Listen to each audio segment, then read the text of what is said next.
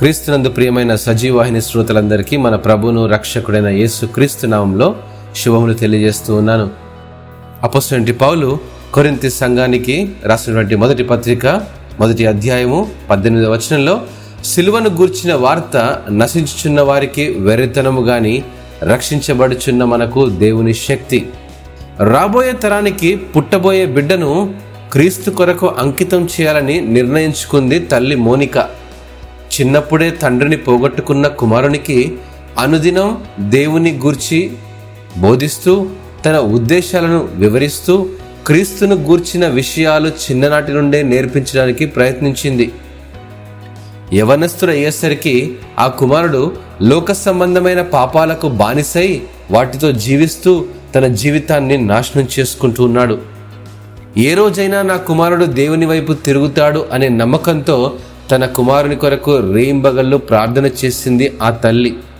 లోకాశలతో నశించిపోతున్న జీవితానికి క్రీస్తును గూర్చినటువంటి వార్త వెర్రితనంగా అనిపించింది.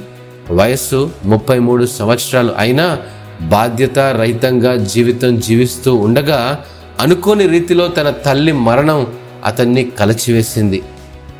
పరుగులు తీస్తున్న లౌకిక జీవితం ఒక్కసారి ఒంటరితనంలోనికి నెట్టేసింది.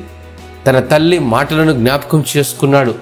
జీవితానికి అర్థం తెలుసుకున్నాడు. క్రీస్తును గూర్చిన విషయాలు శక్తిని కలుగజేయగా తన పరుగును ప్రభు వైపు మళ్ళించాడు పరిశుద్ధుడైనటువంటి అగస్టిన్.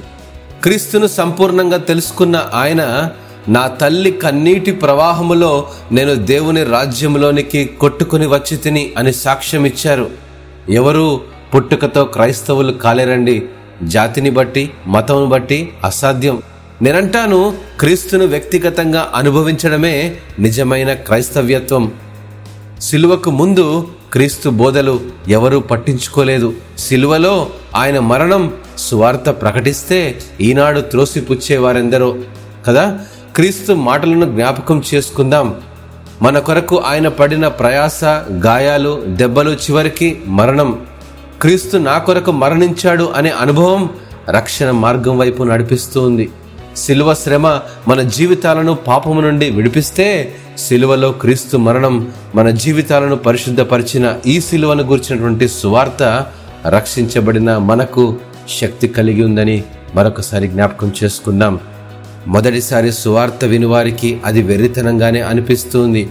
క్రీస్తును నమ్ముకోండి అని చెప్పడం చాలా కష్టం కదా? కానీ సువార్తను ప్రకటించి వారి కొరకు ప్రార్థన చేస్తే ఆ సువార్త బలమైన ఆయుధంగా మారి ఎటువంటి పాపాత్ముడైనా తలకిందులు చేసే శక్తి గలదిగా మారుతుంది.